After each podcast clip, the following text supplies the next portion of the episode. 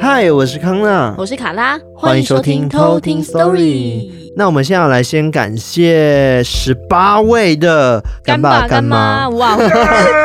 那第一位呢是我们的 Jerry，他说呢，谢谢你们精彩的节目，每次都觉得一下子听完永远听不够，只好一直重复听。我很喜欢这一次的特辑，音乐很好听，我很喜欢，所以一点抖内给你们打打气喽。谢谢 Jerry，那下一位呢是 Vicky Cow，他说请继续做下去，喜欢你们。好，谢谢 Vicky。那下一个是小晴，他说 Hello，真的很喜欢你们讲故事的气氛，后面的科普跟互动很有趣，最喜欢康纳跟卡拉的声音，听起来很舒服。艾瑞克的音乐也超级厉害，你们唱歌也超级好听，一直很喜欢你们的节目，我会一直听下去的。谢谢小晴。谢谢小晴。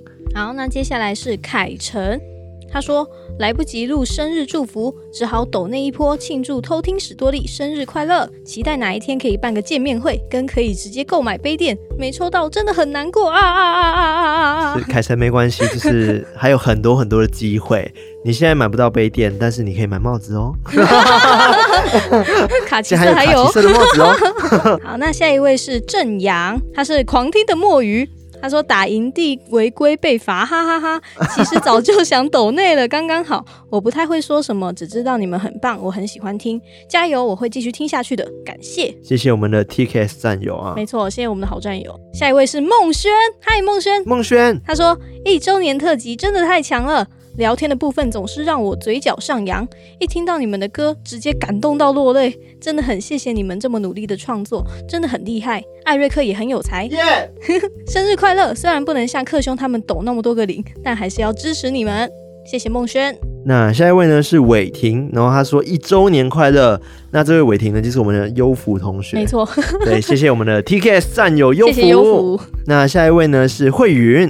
他说：“希望你们发发发，收听量回到榜内三十，一周年生日快乐，榜内三十哦！哇，这个困难啊，这个有点困难，那就要靠大家帮我们多推广节目，然后请大家帮我们一定要按下订阅按钮哦。没错，好，谢谢这位慧云。那下一位是 Ryan，他说听到生日特辑后面那一段真的很感动，希望再继续带来恐怖的鬼故事，期待明年生日特辑。”其实我蛮害怕明年生日特辑要做什么，对，因为我觉得我们已经 快要到极限了，对，快到极限了，就我们只能一直超越自己。对，谢谢 Ryan，谢谢 Ryan。那接下来是 Joanna，她说从集数大概个位数的时候就在听了，一周年的特辑真的好感动，有一种一起陪你们成长的感觉。知道你们利用下班时间来制作这个节目还那么有质感，真心觉得很厉害。希望能保持你们的风格继续下去，以后会持续的支持你们，是最棒的笑脸。谢谢 Joanna，谢谢 Joanna。哦，那下一位是建更。他说：“恭喜一周年啦！很喜欢卡拉的笑声，艾瑞克的音乐，康纳的跑步机打人啊，挂号笑死！第一次抖内就献给你们啦，感谢这一年的陪伴，继续加油！谢谢建哥，哦，他名字很特别，对啊，超特别。我们刚还在查这个字怎么念，怎么念？对，没念错吧？对，希望没有念错，谢谢你。那下一位是 Karen，Karen，他说初期就开始听，听到最新等不及，又从第一集开始听。”喜欢卡拉开朗的笑声跟明朗的声调，超疗愈，而且唱歌太好听了。艾瑞克配乐超好听，oh. 让节目的质感更往上提升。康纳稳重温柔又认真，时时让节目拉回主调。希望节目一直持续。谢谢 Karen，谢谢 Karen。下一位是金峰跟怡真，那这两位呢，非常感谢你们的 donate，因为他们没有留言，所以我们就没有特别念他的留言喽。谢谢你们。对，那下一位是青南。他说：“一周年快乐，谢谢青南，也是一个简洁有力的留言。没错，好，下一位，下一位是凯君。他说：嗨，康纳、卡拉、艾瑞克，我从你们第一集就开始听了，到现在已经一周年，心里有一种莫名的感动。”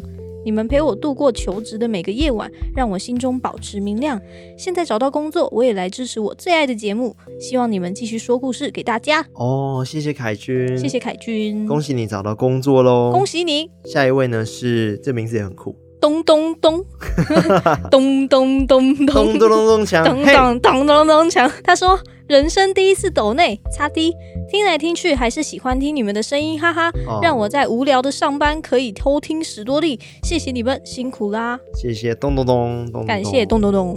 好，那最后一位呢是克劳伦斯。嗯、呃，他说呢，每个故事背后都有深刻的心灵带你们去发掘并阐述出来，让我们体会。你们真的很棒，请一定要继续加油！九十度鞠躬，我们也九十度鞠躬。没错，感谢克劳。对，克劳伦斯他其实也在我们的 IG 上面留了一大段的一。个鼓励我们的话，对。然后我觉得印象最深刻的是，他说，嗯、呃，他觉得我们这样子的一个团队跟友谊真的很难得，然后希望我们可以持续下去。嗯、他说，因为他本身好像也是老板嘛，然后他说他希望有我们这样子员工。对，非常感谢这位克劳克劳伦斯。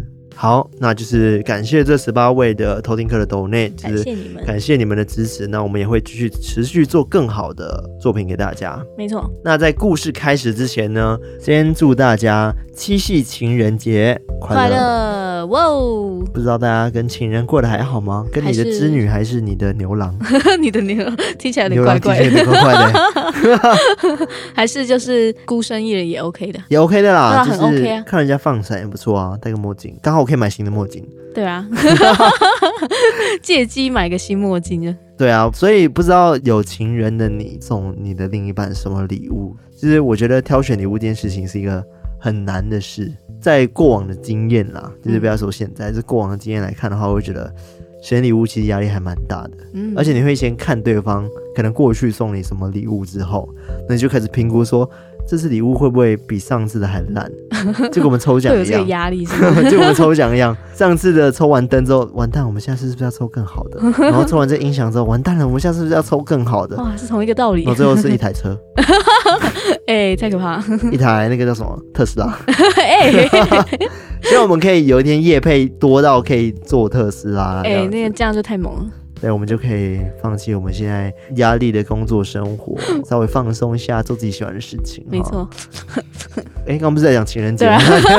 突然就到这个那个。对，好了，反正就是有情人的就开心的过，没有情人的也开心的过了。没错，没错。跟宠物玩也不错啊。对啊，Q。跟电动玩也不错啊。对啊，不错啊，听我们节目也赞啊。对啊，你可以从。第一集听到第一百零八集，对，然后七夕就过喽哦，真的，而且可能会过到不止过一个七夕，对，可能一个礼拜这样，对，可能如果你连续听的话，可能一个礼拜吧，对。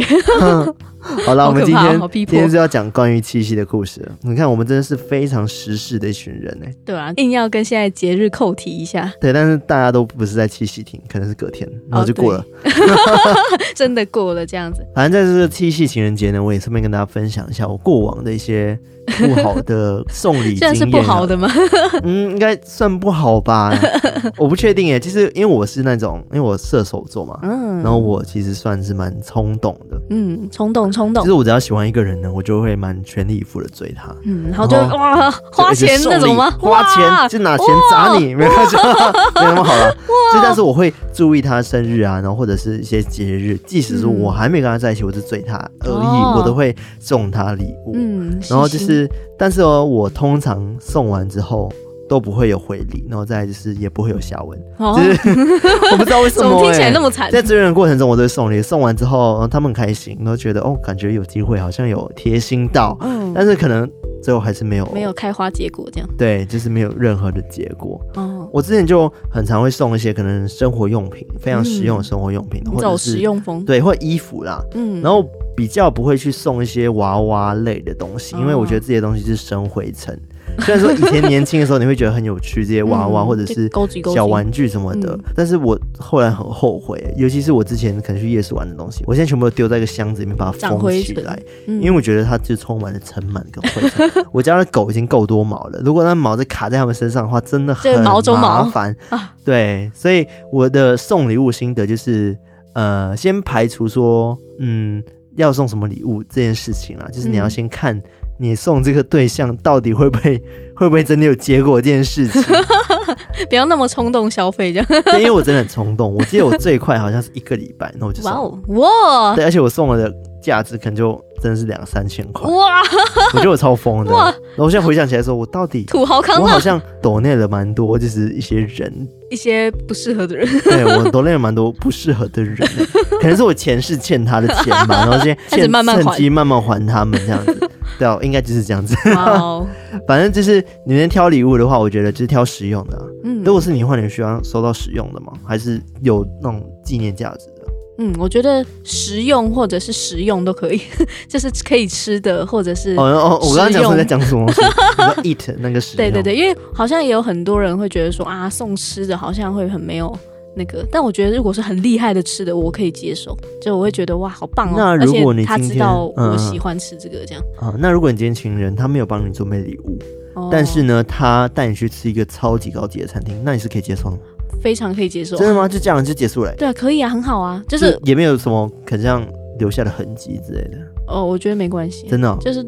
它可能就变大便大大出来，就是这个消化完然后代谢掉就会。我觉得还好哎，就是我我自己本身好像没有太注重，就是有没有送礼这件事情哦。对啊，就倒也不是说什么省钱或者是什么，就是好，其实就是我没有太多这样子的，对啊，这样子的，反正就是世界没有太多这样子的一个经历这样子。然后，嗯、但是我自己可能会觉得说，好像。感觉这些东西就会体现在我们平常日常互动里面，对，就不会太刻意说，可能太有仪式感。虽然我后来就是也觉得说，哎、欸，好像偶尔有一点仪式感，对，偶尔有这样情调，感觉也很不错。对啊，但也要等那一天来临才 才可以让我实行这件事情。所以那个电话零九的 零九叉叉叉，请拨打。对，拨打专线啊、喔，就是就是那个真有的部分。反正就是我刚刚讲回礼物的部分，我个人觉得它要有那个纪念价值跟实用要结合。嗯嗯呃，就比如说送，可能我收到表的话，我会很开心，因为它可能可以实用，但坏掉了，它可以变成一个回忆哦，就放在那边。嗯嗯嗯嗯嗯嗯。你送吸尘器也可以啊，其实吸尘器嘛，很实用，好像有点太实用。哦，我很喜欢做一件事情，就是我觉得如果你看到对方他身上。呃，带了很多你送给他的东西，变成他平常生活的日常的话，嗯、我觉得这个是一个哦，很赞，你很欣慰的事情。对啊，很开心的事情，嗯、因为代表说你的你已经成功侵入到他的生活。怎么听起来有点可怕？听起来发现康纳是一个可怕的人。没有啦，我今天就有这种小心得，因为你会有一种满足感啦。哦，对，好了，反正我不知道大家情人节是怎么过的，大家也可以在自己下面跟我们分享你们的。就是情人节的心得、嗯、哦，我还有一件事想问大家，大家也可以留言，就是因为一年有太多情人节，对啊，白色情人节、哦、绿色情人节、红色情人节、黑色情人节，对，二月的那个情人节跟这个七夕的情人节一大堆节，对，你们每个都会送吗？这样压力真的很大哎。对啊，这大家是有多有钱？真的，我觉得很难呢，就是每个都要送，真的压力太大了。对啊，哦，所以大家可以跟我分享这件事情啊，因为我曾经就有遇到过，就是每个都要送的，真的好累啊，好可怕哦。对，哦。好啦，就 就这样子。感觉就是，我觉得要有共识最重要。嗯，对，或者是就是一种默契吧。对，我觉得那种一直狂送礼物的状态，就是一个热恋期的状态，就像是我追人的过程，我会觉得那是很热恋。但是其实我蛮享受那个状态的，因为我觉得那种暧昧不清状态是很舒服。哎、嗯欸，不代表我是渣男、喔，我都是那个被被甩的那个，那个、对我都是被渣的那个，不要误会。对。就可以从我的那个歌声里面听得出来，有 沧桑感。好了，没有啦，就分享那个就是七夕的礼物的部分就到这边了。好好，我们差不多可以进入的这个故事，故事的主轴。对，那这一次是由我来讲故事，然后今天投稿的这位偷听客叫做。准将军儿媳哦，听这个名字，对，听这个名字就感觉很厉害，因为他今天想要分享给我们的故事是关于他的前世今生。前世今生，所以会提到情人吗？这个就是等一下故事就会讲到了。哦、对，然后他还说：“哦，我是上个月才加入偷听课行列的大四毕业生。”然后他加入 Podcast 完全都是因为偷听 Story，哇哦！我好奇他是从哪里听来的哎。对啊，然后他说一开始认识我们是在 YouTube 上面某一集维腾跟我们合作的影片，哦、对，然后后来就很好奇的下载。Podcast 来听，结果一听成主顾这样，然后他也说真的很感谢我们每一集带来精彩的内容，然后他每集都会听好听满，真的好喜欢哦。哦，谢谢这位，我忘记他名字好长。准将军儿媳，谢谢准将军儿将军儿媳。对，听起来有点古风。对，真的。对，这跟他的故事有点关系。所以他不会叙述的也叙述的很古风嘛？哎嘿嘿嘿嘿嘿嘿，没有啊，没有，我以为真的有哎，没有，就都是文言文这样子。对，然后什么什么桃花落下 之类的，毕业怎么样怎样怎样之类的。好了，那我们就来偷听 story。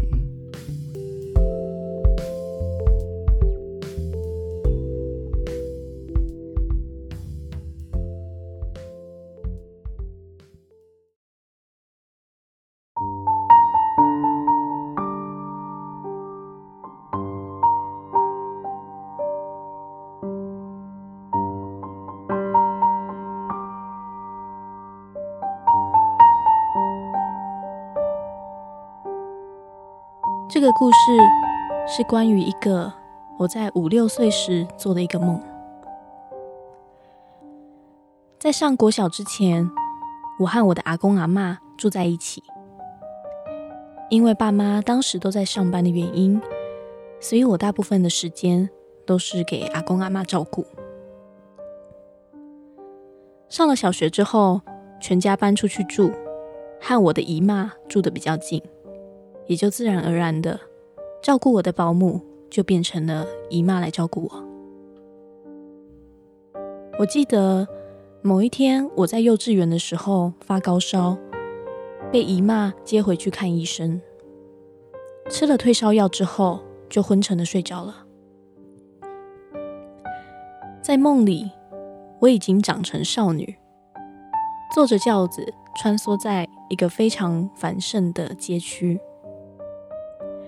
街区上面有卖糖葫芦、烤饼等等，大大小小的招呼揽客声透过轿子传进我的耳朵，而我穿着古代的服饰，衣服的细节我已经记不得了，只记得是全身的红色，还有许多华美的刺绣。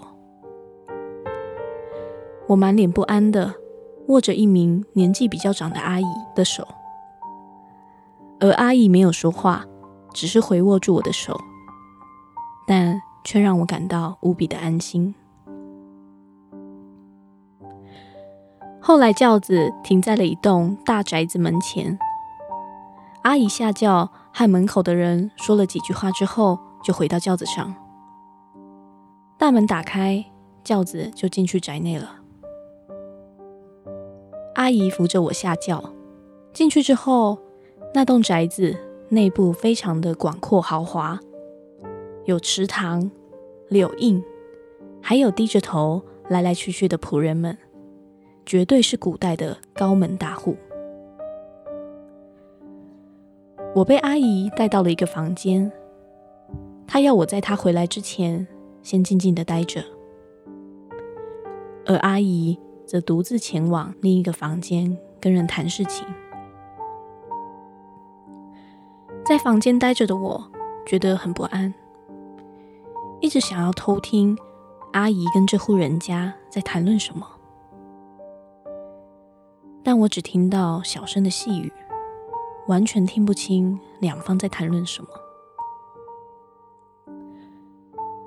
我待不住了，很紧张的来到门口，想要一探究竟，但随着我迈开的步伐，门口。居然越来越模糊不清，并且还发着光。我听到了从远处传来的声音，好像是有人在叫我，叫着“摩亚，阿摩亚”。这时候我突然惊醒，睁眼发现是阿嬷满脸担心的看着我，手里还拿着药粉跟感冒糖浆。要我先去客厅吃完晚餐再来吃药，我就把梦到的事情先放在一旁，开开心心的跑去吃晚餐了。因为当时还是小孩子嘛，梦的深刻，但忘得也快。在想起这个梦境的时候，已经是大学二年级的事了。就在我大二的某天没课的日子。我到朋友的家里打 PS4，当时他的阿嬷刚好在家，我恭敬的跟朋友的阿嬷打招呼，而阿嬷笑眯眯的上下打量着我，和我说：“阿摩呀，你很有福气哦。”我以为是长辈的客套话，傻笑的应答之后，就想回朋友的房间打电动。但是阿嬷却示意我坐下，轻轻地摸着我的手，细问了我的姓名、出生年月日、住在哪里等等。我想着，毕竟是好朋友的阿嬷，也就老实的回答。而阿嬷在问我说：“你刚怎样？你以前是大官的查某囝？”我当时觉得非常的玄妙，但又觉得很酷，就问阿嬷怎么会知道。而这时，在打 PS4 的朋友从房间冲出来说：“我阿嬷会算前世哦，但她已经十几年没有帮人算过了。”朋友的阿嬷说：“我某一世是大官的女儿，跟将军家的儿子结亲，而媒婆应该是我这辈子的亲人。”而且对我很好，他感应到我这事还会再跟将军的儿子续缘，所以才跟我细说，要我不要错过注定上好的姻缘。这时候，我才想起我小时候做过的那个梦，虽然已经记不清那位阿姨的脸，但我依稀有些印象。仔细想想，梦中牵着我走进宅子的阿姨，长得跟我的姨妈有点相似，而我的姨妈确实非常的疼我，和梦中可以让我安心的阿姨感觉十分的相似。当下我只用开玩笑的语气问阿妈说：“啊，那那个将军的儿子刚我恩到。”阿妈也只是笑而不答，可能是知道我没有那么相信。后来我就跟朋友回到房间打电动了。今年初，我跟四位朋友一起去台中玩了三天两夜。在回程之前，我们临时起意到乐成宫拜月老。我们听说乐成宫的月老爷爷非常的灵验。我和其中的两位朋友都非常的心动，火速一大早就冲去拜拜。到达之后，除了已经有对象的朋友在外面等待之外，我跟另外两位很虔诚的照着宫内的流程一路拜下去。到了月老殿之后，就各自跋杯问事。我问月老爷爷，是否能在近几年，会遇到正缘，月老爷爷很爽快的给了一个醒杯。而当我再次问到正缘的男子是不是某一世的姻缘再续，月老爷爷则给了我一个笑杯。但当我再问到给笑杯的意思是要我自己判断吗？这时候又获得了一个醒杯。当下我觉得非常的神奇，不禁让我有点想要相信，如果后来我真的有了对象，会不会真的就是阿嬷说的那位将军之子呢？故事说完了。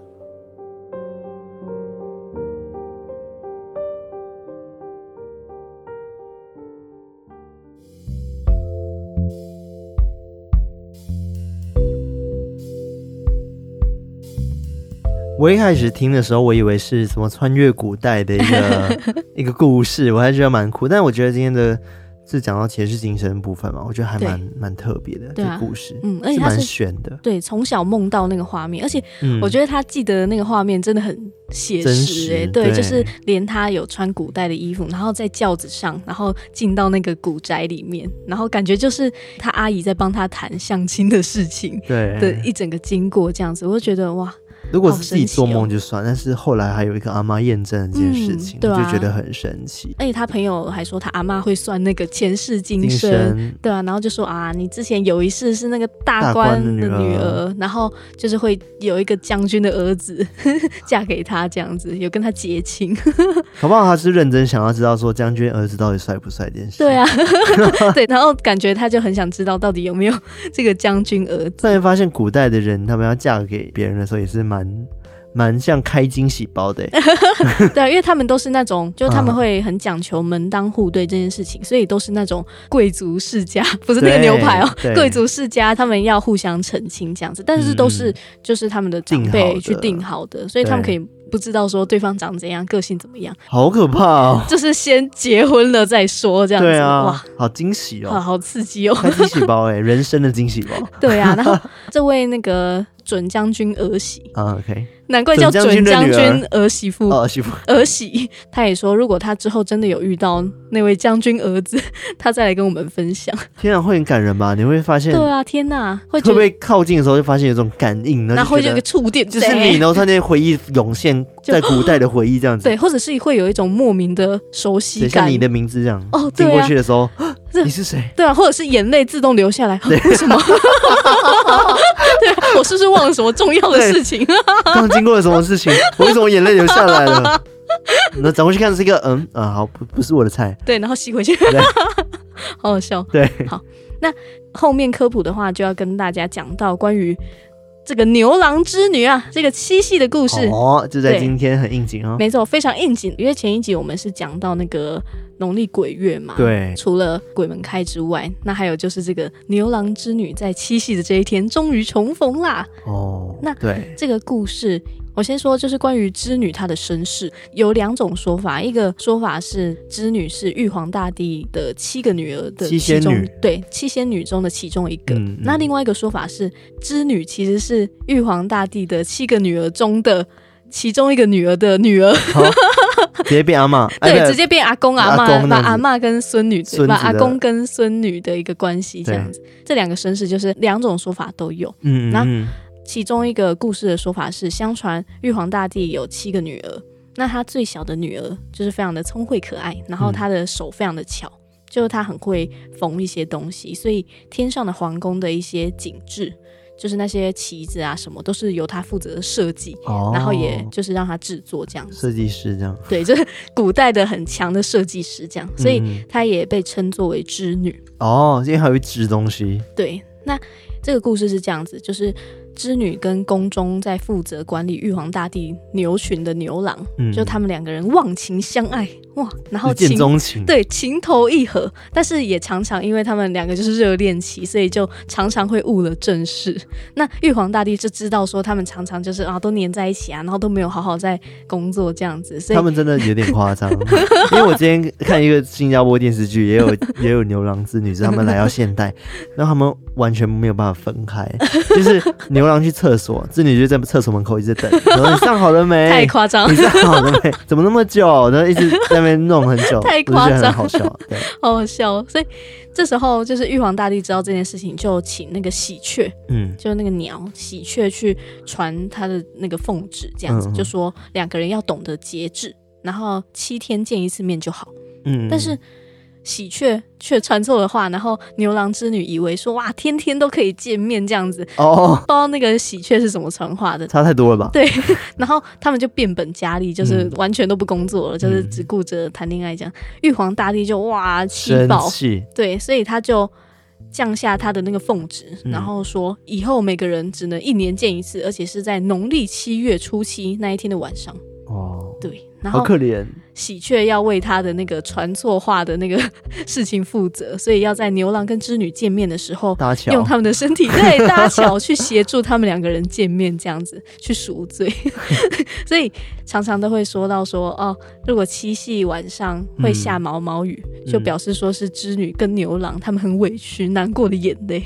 是七夕的前一晚吗？七夕的当天晚上，哦，当天晚上哦，因为要分离了，是不是？对，就是他们当天就是哦，觉得很委屈，说我只能见这。这一天确定不是那个鸟的眼泪吗？其实是鸟的眼泪，它就很重哦。喜鹊一整天我都一直被踩，那是流泪。这天赶快过去，其实是喜鹊的眼泪，这是其中一个说法。那这个牛郎跟织女的故事，还有另外一个版本是：相传在远古的时代，牛家庄有一个非常忠厚老实的年轻人，他叫做牛郎。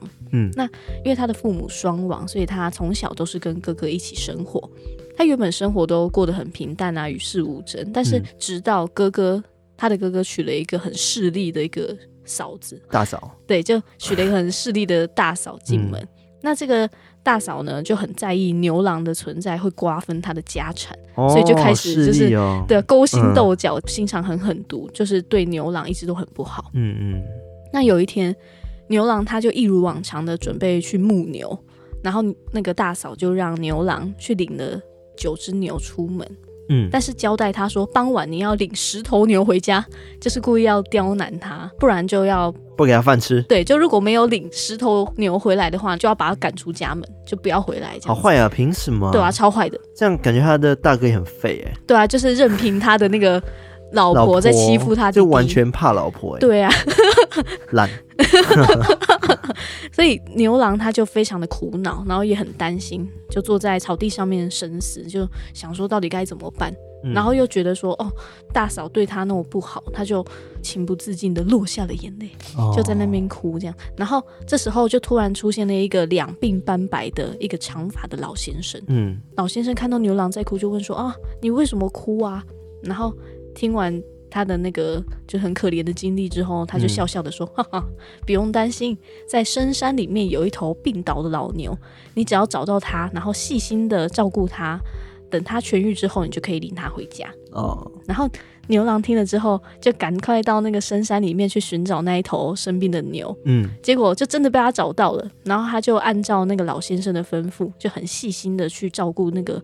生病的牛，然后等待他痊愈了之后，他就把它带回家。嗯嗯。但是那个牛就是生病好了之后，他就突然会说话了。